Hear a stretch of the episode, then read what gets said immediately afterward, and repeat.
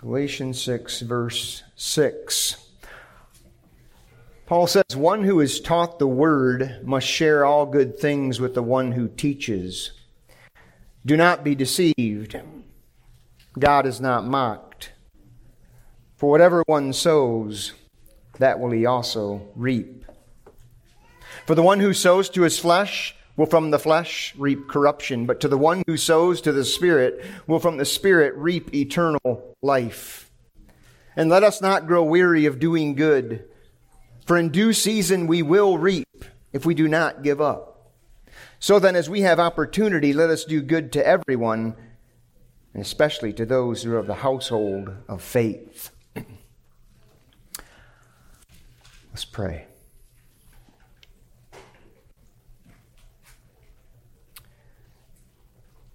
Lord, we are thankful and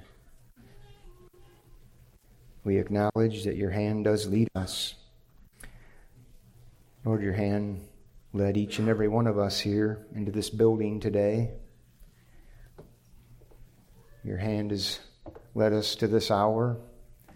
Your hand has led us to this text. And Lord, I, I pray Lord, you be in our time, the power of your Spirit. Lord, I'm but a clay vessel in your hand, and I pray you would do with me what you would be most pleasing to you in this hour. Pray your saints would be edified and helped. I pray sinners would be drawn to our most glorious Savior, Jesus Christ. I ask it in his name and for his sake. Amen. Well, today we're going to talk about spiritual farming. And this will be a two, if not three part message, and uh, we'll see about that, see how it goes today. But today I really want to try to focus our time on verses 6 and 7. Um, uh, my brother Brian Borgman, I've been, I've been going through his series in Galatians. He, he preaches on this verse alone, and he entitles the message, this is an awkward message. and, and, I laughed when I saw that title because I, am standing in the same awkward place. I, I, I, could easily identify with what Brian means when he says that because it, it's a very awkward position to be in when you are telling other people, people who basically support you financially, that you must share all good things with me. but that is what Paul is teaching here in verse 6. And so, yes, it is make it, it does make for a, an awkward and uncomfortable feeling on, on my part and presents certainly a temptation just to want to kind of gloss over this verse and move on to verse 7. Um, however, regardless of how it feels, I'm committed to teaching the whole counsel of God. And, and doing that means, you know, you got to handle certain texts that may make us feel uncomfortable at times. Even subjects that could possibly be interpreted as, as, as self serving serving my own interest. Well, I'm not going to devote the whole message to verse 6, but, but verse 6 is very much tied to verse 7 and verse 8 and verse 9 and verse 10. There's a reason why these five verses end up in one paragraph, albeit our Bibles, our paragraphs in our Bibles, are constructs of our translators. The original language, the Greek language, when the Bible was written, did not have paragraphs or paragraph marks. Those were added by uh, us later on. And that's why, that's one of the reasons why I still prefer the King James in some ways. You won't find the King James splitting up Paul's letters into paragraphs. You won't. And just spend enough time studying Paul's letters, and uh, you'll see the wisdom in not doing so. but contextually here, verse 6 is related to the, to the next four verses. However, I would also argue that it is still very much related to what Paul has just finished saying in verses 2 through 5. And that's why you'll find translations like the NIV, they actually make verse 6 a part of verse 1 through 5, that, par- that first paragraph of chapter 6. Although I think they do so errantly, and you'll see why in a moment. But um, it seems to me Verses 1 through 10 should all be under one paragraph because everything stated in these 10 verses is related to one another. Paul is still addressing walking by the Spirit versus walking by the flesh. And he does so in the form of commandments starting in chapter 6. Commandments that express how a spirit led life looks. It looks like restoring troubled Christians in their sin in the spirit of gentleness, verse 1. It looks like bearing the burdens of other Christians, verse 2, which of course flows from the humble disposition of, of belonging to Christ Jesus in chapter 5, verse 24. Not the proud conceit of verse 26, or the, the kind of pride that's expressed in chapter 6, verse 3, thinking yourself to be something when you're nothing. We looked at that verse and, and, and briefly uh, verse 4 and 5 last time, where Paul is, is addressing the Judaizers, uh, self boasting in their law keeping. Moreover, they're, they're, they're, proselytizing of others whom they had successfully convinced to be circumcised, presumably making them super spiritual like themselves. And we see this prideful mindset. I think we looked at that verse there down in verse 12 and 13. It is those who want to make a good showing in the flesh who would force you to be circumcised, and only in order that they may not be persecuted for the cross of Christ.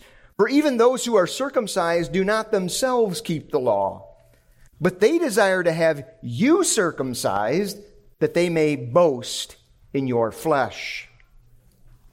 You see, these, these Judaizers had grown quite proud of their their spiritual, perceived spiritual accomplishments and winning others to their cause, convincing them they needed to keep these laws, convincing them they need to be circumcised, boasting that they had won these people, won these people over. So in verse 6, it seems Paul is, is countering that, that fleshly pursuit of glorying in others with a self abasing pursuit of actually honoring others, honoring them by serving them serving them by, by sharing in a very practical burden.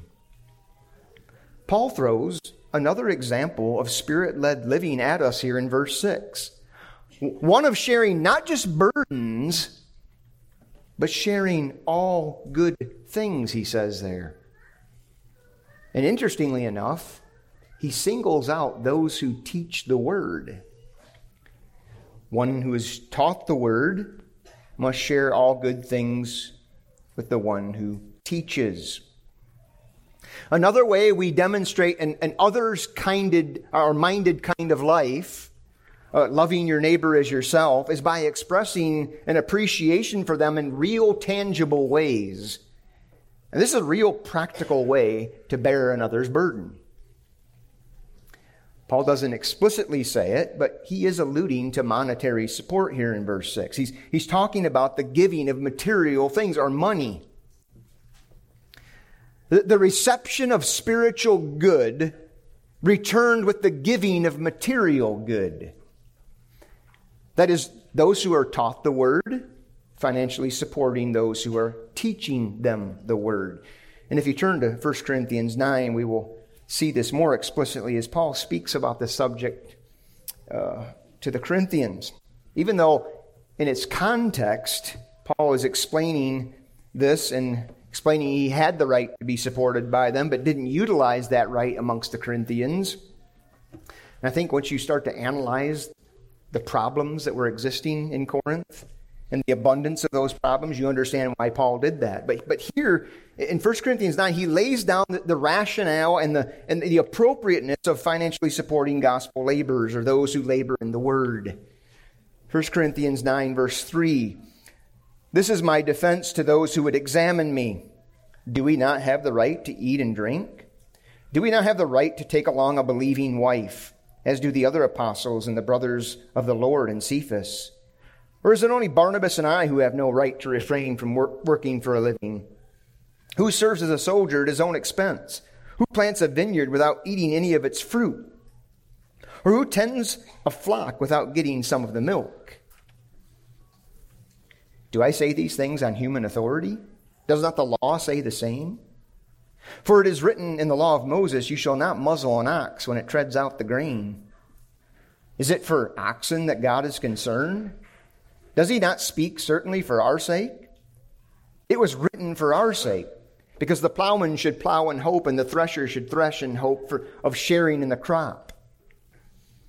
If we have sown spiritual things among you, is it too much if we reap material things from you? If others share this rightful claim on you, do not we even more? Nevertheless, we have not made use of this right, but we endure anything rather than put us an obstacle in the way of the gospel of Christ. Do you not know that those who are employed in the temple service get their food from the temple? And those who serve at the altar share in the sacrificial offerings? In the same way, the Lord commanded that those who proclaim the gospel should get their living by the gospel. And he would be referencing Jesus' statements there in Matthew 10 10. But Paul, Paul likens preachers here to oxen. Not the most flattering illustration uh, for those in ministry, but, but Paul would have us know that the, the whole law given in Deuteronomy 25 4 under Moses, the ultimate purpose for which that law was given was designed to highlight the point that Paul is now making in 1 Corinthians 9 here. That just as an, it was right for an ox to eat from the grain that he was treading out, so it's right for those laboring for the spiritual good of others to receive material good from them. Paul references that very same verse in Deuteronomy 25 in his, his first letter to Timothy. He says this in 1 Timothy 5 17 and 18 Let the elders who rule well be considered worthy of double honor, especially those who labor in preaching and teaching. For the scripture says, You shall not muzzle an ox when it treads out the grain and the laborer deserves his wages. So Paul uses this ox illustration twice in his letters. But, but notice here in 1 Corinthians 9, verse 11. As, as Paul further develops his agricultural illustration into sowing and reaping, if we have sown spiritual things among you, is it too much if we reap material things from you? In advocating for the financial support of gospel laborers, Paul speaks in terms here of, of sowing and reaping. Yes, denying himself that right at Corinth, as I said. However, he does share in his second letter to the Corinthians that he was being supported by the church at Philippi. Now, you don't need to turn there, but in that second letter, Paul, Paul uses the same kind of language about financial giving in 2 Corinthians 9, saying this in verse 6 Whoever sows sparingly will also reap sparingly, and whoever sows bountifully will also reap bountifully. There, Paul is using this sow reap metaphor to express spiritual blessing being relative to material giving. You can turn back to Galatians So, in light of Paul's usage of this metaphor connected to financial support in his other writings, it seems pretty clear that verse 6 is very much tied to verses 7 through 10. So, translations like the NIV that remove verse 6 from the context of 7 through 10 seem very unwarranted to me. At the same time, it's not t- terribly difficult to say to, see a connection to the previous paragraph of, of burden bearing, right? And this is why I think the whole paragraph, this shall be one paragraph. Financial needs are burdens that must be borne. Taking up financial needs of a gospel labor is a means of bearing their burden, sharing their load.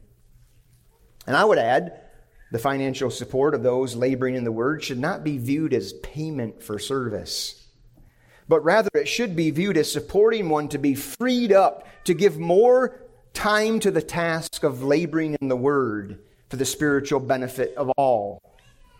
There's a, dis- dif- a difference between those two mindsets, those two outlooks. In one sense, um, you know, the subject's awkward, but in another sense, it's not for me because I feel very, very well cared for here at Grace. Very much appreciate your support and the it, it would be awkward if that was not the case. um, the ability to be freed up and to pour myself into the Word of God and into pastoral and other gospel labors, I'm, I'm very thankful to God for that. And throughout my 16 years here at Grace, this church has largely been one that has expressed her joy in the Lord Jesus Christ and love and commitment to Him, not just in words, but in sacrificial giving. And this has really largely been demonstrated by our continued commitment to the spread of Christ's glorious gospel, to the tune of 50% of our income going toward the support of missions, foreign missions. That's been pretty consistent throughout the years. We haven't always achieved it, but we that is where we're, we're at presently. I praise God for that, thankful for that. I mean, that just speaks to those who are truly seeking first Christ's kingdom. I mean, the, the subject of giving, like it or not, it, it does reveal somebody's heart. It does. Jesus says, For where your treasure is, there will your heart be also. He said that in, in the context of discussing possessions and money. Admonishing his people to lay up treasures for themselves in heaven. How does that happen? By investing in heavenly matters. It, by investing in that which advances his kingdom, by invest, investing in that which glorifies Jesus Christ, and not earthly matters that perish.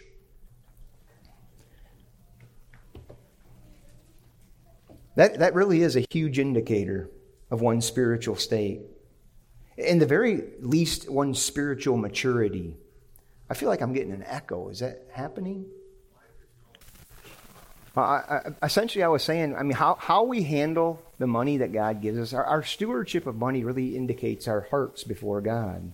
And um, really, how much, how much you have a grasp of the glory of the gospel, really.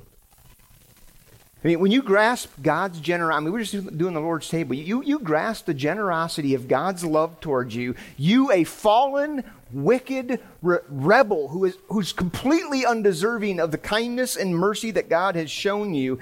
It, when you, if, that, if that grips, the reality of that grips your soul, you know what you are, you know what you were, you know what, what you don't deserve and what God has bestowed upon you. When that becomes real, that makes a person generous. That translates into a generous life because God has poured such blessing out upon me. I want to I want to return it the same to others. And that really, brethren, that really has no bearing on how much money you make. None whatsoever. It doesn't matter if you're making five bucks an hour or five thousand dollars an hour. It really doesn't. God knows the heart's expression. Listen, that woman that, that, pour, pour, that put in the two mites into that box, Jesus said it. She put more in than all these wealthy guys that are just dumping all their coins and letting everybody, you know, so everybody could see and turn their head. Oh, wow, look how rich they are. People who say they love Jesus Christ and yet they don't demonstrate it with their wallets, that's a contradiction. it, it is. Regardless of your wallet size, your wallet tells where your treasure truly is, where it lies.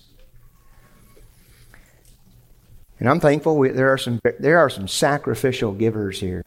There are. And you know what? They are gaining far, far more than they're giving away. far more. Uh, they're amassing exceeding great treasures uh, that eternity will reveal, reveal to be so much more than the puny little treasures of this world, brethren. Jesus appeals to our greatest good when, when he's saying laying up treasures for heaven. He's not, he's not appealing to that which is going to be for your, for, for your worse. That's for sure.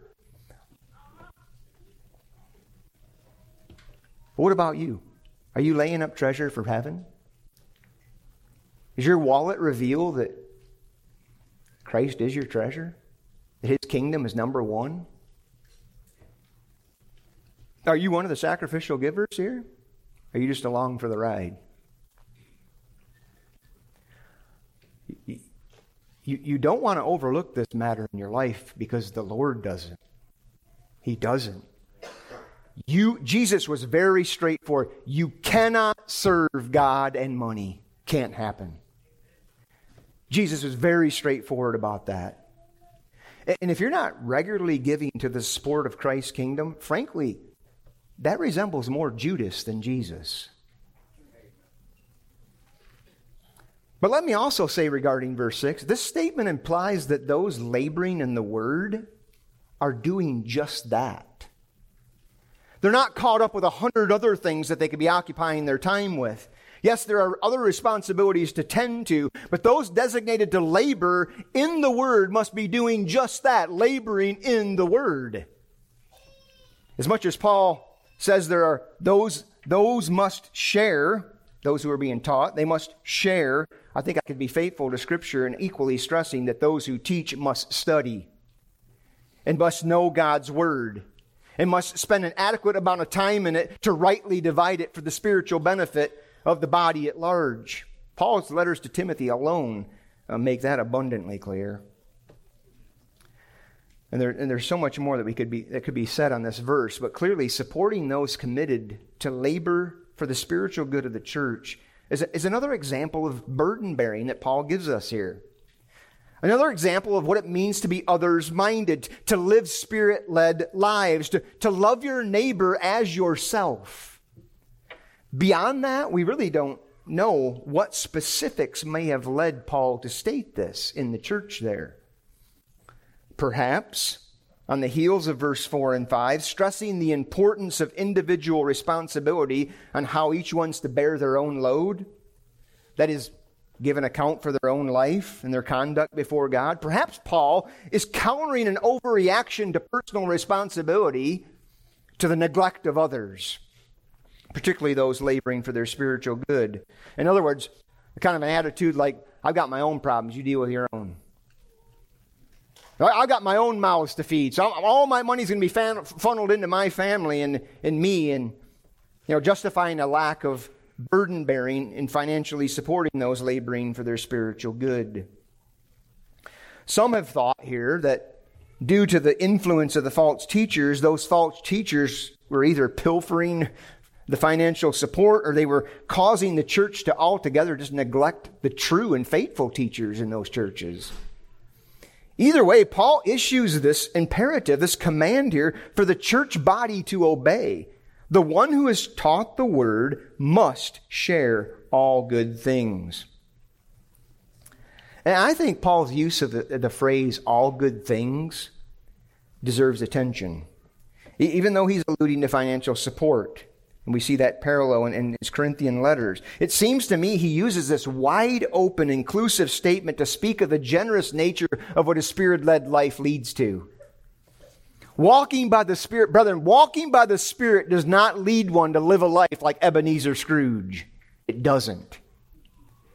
Gripped with selfish ambition and greed and looking to gain and hoard and stockpile. And uh, listen, the Spirit is giving. Spirit gives. He gives life. He gives, he gives joy. He gives grace. He gives power. He gives wisdom. He gives peace. He's a giver. He, the Spirit of God is, is an extremely generous being. So spirit led people are going to be generous people. And they're looking for ways to be generous. They're not looking for ways to heap up stuff for themselves that's going to perish. They're not tight fisted individuals. They're looking at how they can share in the bearing of others' burdens.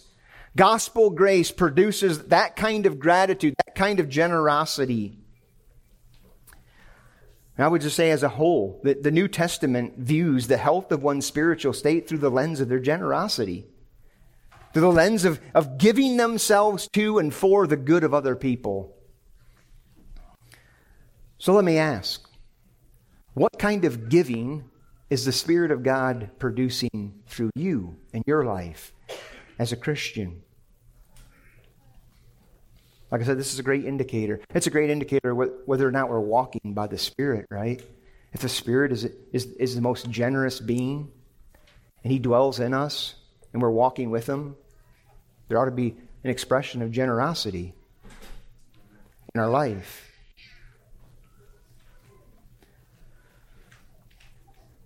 You see, this is, this is where modern Christianity really misses the mark at large. Our culture is just so saturated in you. You're number one. You do you. You're the most important person in the whole wide world. Keep telling yourself that. Keep convincing you. Look, look at the mirror. Clap yourself, you know, and pat yourself on the back. pamper yourself, self absorption. And such indoctrination has bled its way into the doors of the church. And, and what does that look like? Well, it looks like what can the church do for me? What can the church do for me? It's all about getting for me and making sure my personal preferences are met. Church life exposes the reality of this get versus giving mentality. It really does. Far too many people out getting rather than giving. It's, it's a serious problem with modern day Christianity, particularly here in the States, where we've fostered such an entitled attitude of ingratitude. God help us. And, and, frankly, some have not appreciated me mentioning it, which only serves to underscore the problem, brethren. It, it does. To the depth, uh, people, I mean, to the depth that this thing is so permeated our culture and our minds, I know I got to fight it. And brethren, it's not biblical. It's anti-Christ. What's Jesus say? What's the first thing he says? Except a person deny himself, not pamper himself. Die to self. That's the daily responsibility of a Christian. This consumer friendly, self serving state of mind that treats the church like it's some entity to f- fulfill my own personal needs rather than ch- the church being an entity that provides me the opportunity of living out my life and serving and giving out of gratitude for what my glorious Savior Jesus Christ has done for me, for my never dying soul and, and allowing me to come into his family the, the gospel has a hold of you, that's what it produces. Brother, that, that reality alone should be enough juice for you to go out and serve it till the day you drop dead. It really should be. If you see it rightly, if, if you truly grasp how, how utterly unworthy you are to be a partaker of eternal life and, and having escaped a rotting, burning hell that you 100% truly deserve, you do. It's got to be more than a doctrinal thing we check off. Why, why, on earth would I spend my life sharing all good things? Because I've been given all good things. I, I'm, I have Christ. I'm His. He's mine. And when you have everything, boy, it ought to change and impact your life, right? When your eyes have been ho- opened to behold this, what God has made you, knowing what you were, what He's brought you into, it should radically impact how you view Christ and His church and your commitment to both. Notice Paul's very next words, verse 7 Do not be deceived. If the Spirit of God is not producing this kind of living in your life, listen, do not be deceived. The kind of living of verses 1 through 6, the kind of living that seeks to restore falling brethren, re- help recover them from their sin, the kind of living that seeks to do the dirty work of getting up underneath other people's burdens, uh, uh, whether, whatever that burden is, whether it's the burden of some financial load or, or some physical load or some mental load or relational load or emotional load, And yes, Paul is you know, directly addressing the support of gospel labors, but clearly other New Testament passages, including what's expressed there in verse 10 here, would be inclusive of all people, sharing all good things with all manner of people.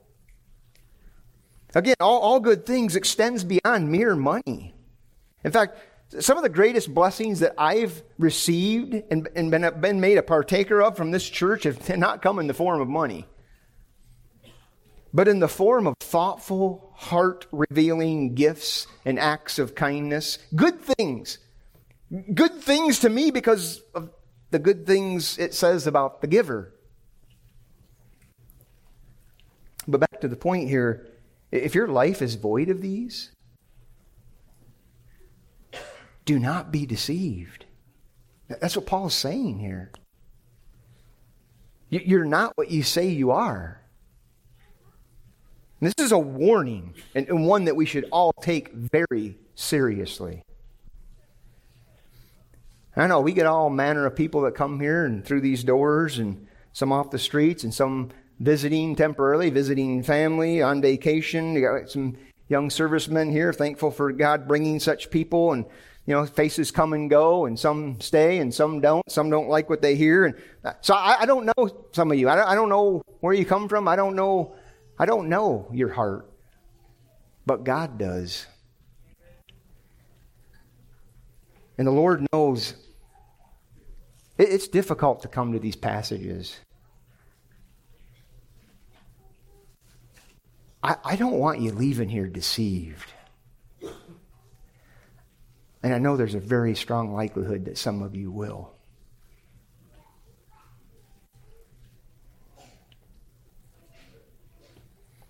Listen, if you call yourself a Christian, you have been, the Bible says you've been purchased by the blood of Jesus Christ, and you're no longer yours, you're His. And what that means is your life is surrendered to Him willfully, gladly, to His Lordship. You bow down to Him. You gladly receive His will in your life, and you're, you're, you're walking in purposed obedience to Him. You see, this gospel, if we say we've embraced this gospel, it must needs find expression in our lives and how we live. We, we can't just be those that show up here on Sunday and leave, and, and that's our Christianity. That's our contribution to this church and, and to this perishing world around us. Listen, this world is full of weekend warriors, Christians. Those that just show up to the Sunday service, hear the sermon, and psh, off they go. Oh, yeah, there's some that even, you know, they might hear sermons throughout the week, and that's pretty common nowadays. And we, we love to taste sermons. As my brother Brian says, that sermon tasting is not going to bring anyone transformation. And we live in a, we live in a day and a time and a land where there's lots of sermon tasting. You go to a sermon audio, you can go to YouTube, you can go to uh, ministry websites. We don't lack access to messages. We don't lack access to truth or to information. We can go on sermon tasting binges and great delight. We can compare preaching and preachers and, uh, and we can, just like we're tasting wine and uh, whatever suits our palate. And, and yet Listen, if it doesn't impact your life, it does, if it doesn't eh, produce a Christ infused gospel gratitude and generosity, eh, it, it produce a, a life of Romans 12:1, a living sacrifice for the cause of Jesus Christ. If it doesn't produce that, what good is any of it? It's, it's nothing more than just tasteless salt. Just throw it out and have it trampled under by, by foot of other people. Hearing only. You know what? Hearing only is not just a new thing. It's been a problem long, long before the internet. What does James tell us in James 1:21? Put away all filthiness and wickedness and receive with meekness the implanted word which is able to save your souls. But but he says, be doers of the word and not hearers only, not connoisseurs only. Deceiving yourselves, James says. The very same thing Paul says here. James has the same concern that Paul does here. People being deceived because they hear the truth, they know the truth, they talk the truth, and yet their life speaks something completely contrary to that truth. And so Paul issues this foolproof agricultural illustration as a warning in verse 7. Do not be deceived. God is not mocked. For whatever one sows, that will he also reap. Paul is taking a very simple, well known physical concept and turning it into a spiritual illustration. In fact, the physical actually exists for the sake of conveying the spiritual. Paul, Paul draws a spiritual parallel here between the farmer and the Christian. It's, it's very simple. It's very basic. I mean, this is, there's no complexity here in this illustration. It's very straightforward. You reap what you sow. Now, this is not a how to, how to get rich illustration. The one who reaps eternity sows eternal things, including their wallets.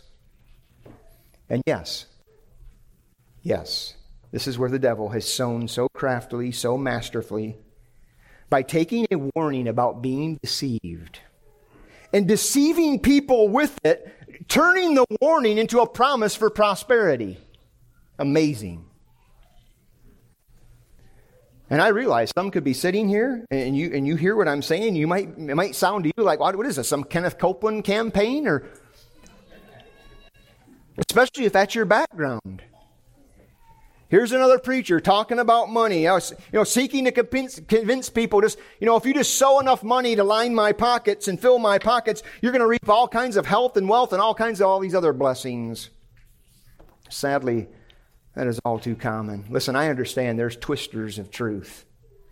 And I see how the devil has so successfully saturated Christianity at large with word of faith shysters and greed mongers, taking advantage of people by emptying the, with empty promises built upon the twisting of scripture in an effort to just build their own kingdom and, and empire of wealth. Sadly, there's far too many of those men and how Satan has so successfully accomplished not just causing people to be deceived, but also causing true, genuine Christians to question and doubt and be, and be suspect about a very, a very biblical, spiritual axiom or truism or principle. You actually do reap what you sow. You, you do. If you're, inve- if you're investing in that which perishes, that's what you're going to reap. This sowing and reaping principle does remain true, brethren. Regardless of false, greedy prophets using such realities to fleece the people of God and drain their bank accounts, regardless of that, Scripture does promise that if we faithfully utilize our material goods for spiritual purposes, we, it will yield spiritual good for you. It will. And yes, that can also result in physical prosperity. I'm not afraid to say that. However, that is not the primary reaping Scripture sets forth, it's spiritual. It, may be that someone gives to such an extreme sacrificial level, maybe even here, that they never become a person of great means of wealth and yet I can guarantee you they will not be impoverished in the spiritual level. Not at all. Not, what, not one iota whatsoever. They will be rich toward God and filled with His blessing, both in this life and in the life to come. They will reap abundantly. That's the promise here. Oh, brethren, don't let the devil, please, don't let the devil and his lies become a means of robbing you from entering into the blessings that are there for the children of God and giving. Listen, men do what they do, and men, they're wicked in their selfish ways and their schemes, but God only calls his people to do and to be what he is purposing to bless. And the Lord is very much interested in your field of being abundantly fruitful, abundantly filled with fruit. And that happens through giving. After all, it is Jesus Christ who said, It is more blessed to give than to receive. Jesus said that, not T.D. Jakes. Listen, I'm thankful. I am very thankful I can give. I want to, I, I want to give, and I want to give more. Why? Because I believe what Jesus says. Freely you have received, freely give. You see, it's not, it's not just a spiritual responsibility, it certainly is that, but, it, but it's a reactionary response to the gospel. Listen, the times is, that Christ has been most precious to my soul and the gospel has been more real to me, I'm ready to, to pour myself out and give in every way, in any way that I can. I'm not over there stacking coins and like, oh, I'm going to save this up and for what? Something greater than Christ and the gospel?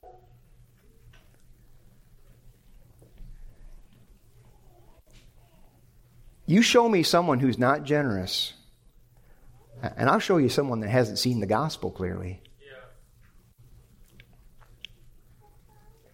You see your Savior on that tree bearing your sin load a tree that he created, nailed to it by men that he created, whose lungs and blood and heart are pumping as they drive them into him. He's sustaining their life as they're killing him. There he is, freely bearing, freely giving, the author of life, giving his life for me. We read that Matthew read that, that psalm. Steadfast love surrounds those who trust the Lord. Oh, what love. What an outpouring of love. We sang it. The reign of sin and death is o'er. And all may live from sin set free. Satan hath lost his mortal power to swallow up in victory. Saved from the legal curse I am. My Savior hangs on yonder tree. See there the meek expiring lamb. Tis finished. He expires for me. And if that doesn't make you generous, nothing will.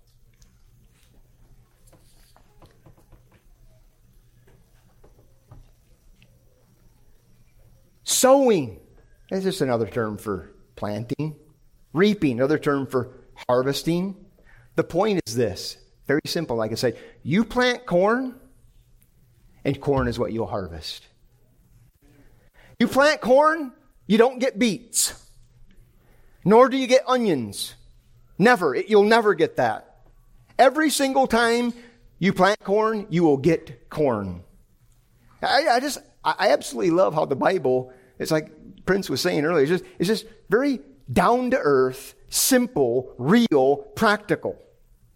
Pulling illustrations from our created world, life observations that, that provide consistent, reliable, unquestionable activity or results that, that no one can deny. Who's going to go out and say, and see a cornfield and say, there's no way it's going to be corn? There's going to be alfalfa. I guarantee it. No, everybody who walks by and sees the farmer planting corn is, is convinced it's going to be corn. Because that's what happens every single time. It's undeniable. You reap what you sow. What, what other truth do we learn from reaping and sowing? that the output is relative to the input, right? In other words, if I sow just a little bit amount here, I'm going to harvest a little bit. However, if I harvest a large amount, or if I sow a large amount, I'm going to harvest a large amount. If I plant just a little bit of corn, my corn harvest is going to be small. If I plant large amounts of corn, my harvest is going to be very large. I'm going to get a lot of corn. Kids going to be eating a lot of corn on the cob. That's the basic reality. God would have us know, at least at this point, the spiritual world works very much the same as the physical world. And as this is applied to spiritual reality, this simple agricultural example is preceded with this warning here do not be deceived. Don't, don't be deceived in thinking that this principle of reaping what you sow is not upheld in the spiritual realm. It most certainly is. You plant sin and you will get corruption. You don't sow sinful living and reap eternal life. It doesn't happen. It never will.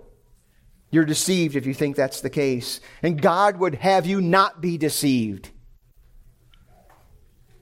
Don't believe false ideas of Christianity, no matter how prevalent, no matter how accepted they are, no matter how much they might appeal to your flesh. Just don't buy into just simply believing facts about the gospel that Jesus died for guilty sinners. And, and so long as I believe that, it doesn't really make a difference how I live my life. It's just irrelevant how I live my life as long as I believe these facts about Jesus. To venture into that, to venture into eternity with that notion that Jesus loves me and he died for me and that that that that right there just trumps all other spiritual realities connected to my life and the way I live. That is deception. That's foolishness. That's utter spiritual nonsense. Many i'm telling you many people will perish under this deceptive thinking that God's grace and love will somehow override and ignore the kind of life I live. You, you won't find that one place in the Bible. It won't support that notion. Rather, what you're going to find is warnings like this Do not be deceived, God's not mocked. You do not end up with the fruit of righteousness when you plant the seeds of unrighteousness. You get righteousness when you plant righteousness. You, you sow to the Spirit the things of the Spirit love, joy, peace, patience, kindness, these, these fruits of life. You plant fruits of life, you end up reaping eternal life. And I'm not preaching a works righteousness, I'm preaching what the Bible teaches. You don't reap eternal life when your field is full of seed, the seeds of sin and flesh. You end up with corruption and death. That's what you'll reap. Do not be deceived. This, this letter is so filled with warnings. I mean, way back in chapter 1, Paul starts off with these anathemas. And, oh, foolish Galatians, who has bewitched you? Essentially, who has deceived you? Chapter 3. Chapter 5, verse 4, you're severed from Christ. You've fallen away from grace. How is that? Paul preaches a grace that can be fallen away from? He does. Throw that wrench into your systematic theology. Chapter 5, verse 21 I warn. I warn you as I warned you before. Chapter 6, verse 3 If you think yourself to be something, you're deceived. I mean, Paul just relentless with the warnings.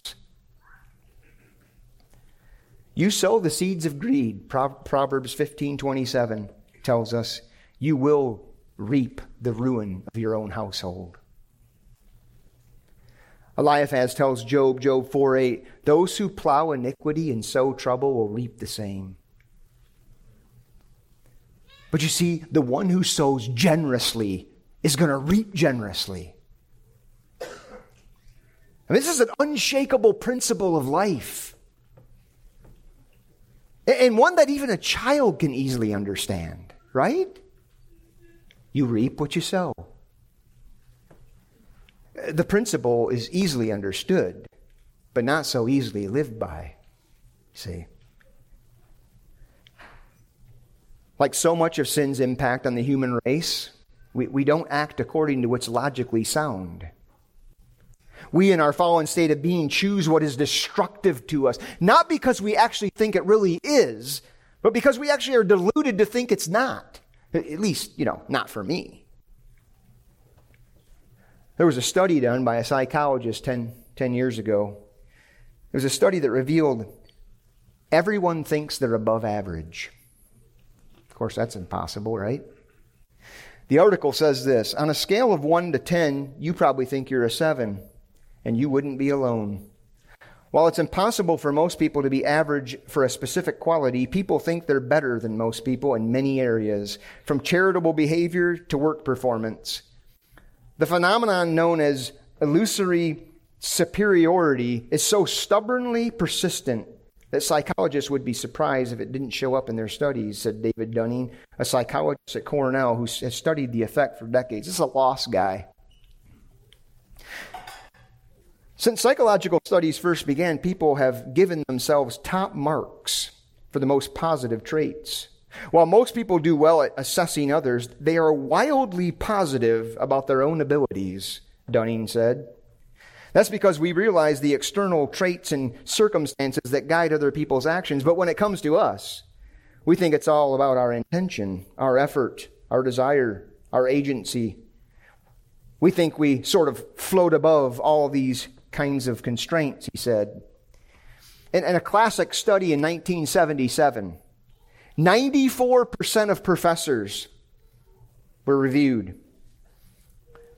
They were polled. And they rated themselves above average relative to their peers. 94% of them.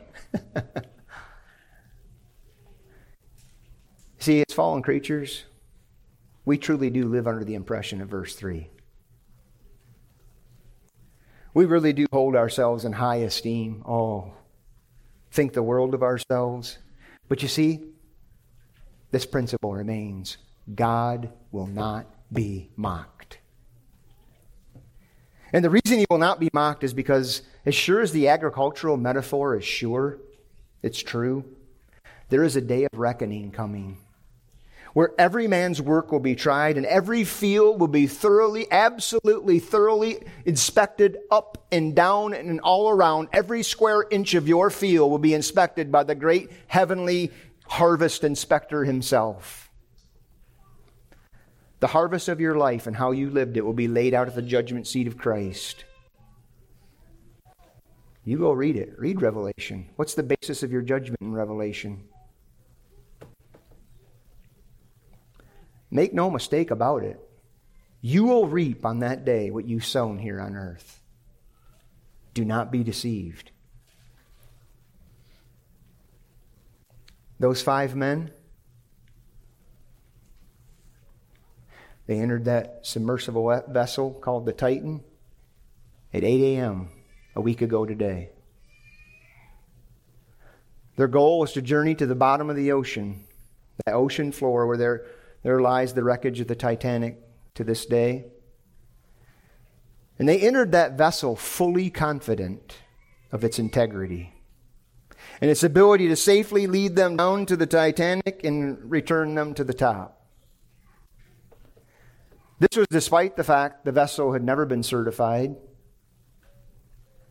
This is despite the fact the engineers were warning the inventor that he was flirting with disaster because the composite material in which the housing was made of did, does not have near the, near the consistent properties that steel does, and it would not hold up, likely hold up under the immense pressures of deep sea. The warnings went unheeded. They thought they were okay. They left confident of their future.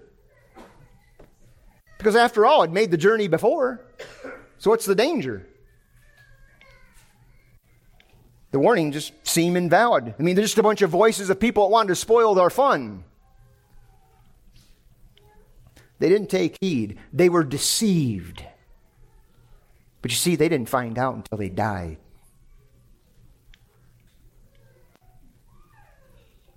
They sadly serve as a parable of this most prominent reality with the human race overconfident and presumptuous, and because so, deceived.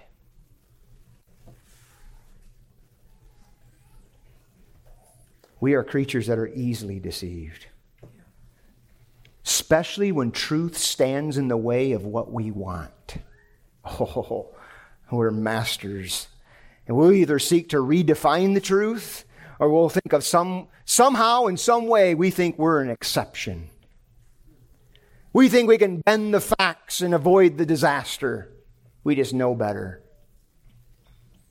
We think we'll find the righteous fruit in the field of our spiritual life despite spending years of sowing unrighteousness. That's not how God's economy works. Don't mock Him. Don't buy into the lie that you can somehow live whatever way you want, whenever you want, however you want, without eternal consequences. To believe such is to be deceived. That is as impossible in the spiritual realm as it is impossible in the, in the, in the agricultural realm. In fact, to suggest such would be to mock God, and God will not be mocked.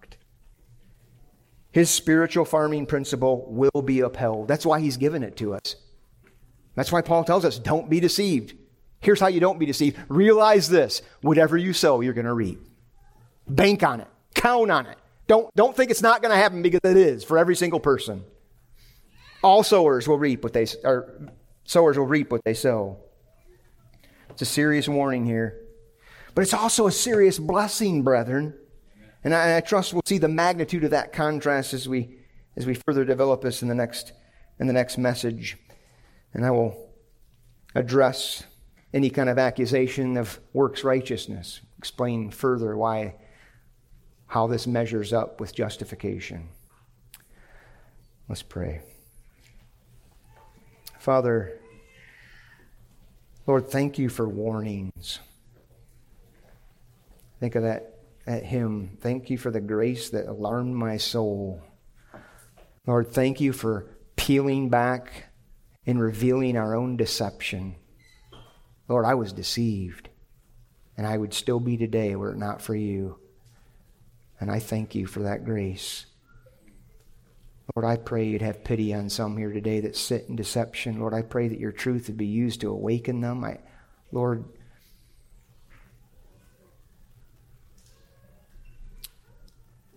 truth is, without Christ, we're all headed to a catastrophic implosion of ourselves. Oh, would you come in great mercy and have pity on sinners? I pray in Jesus' name. Amen.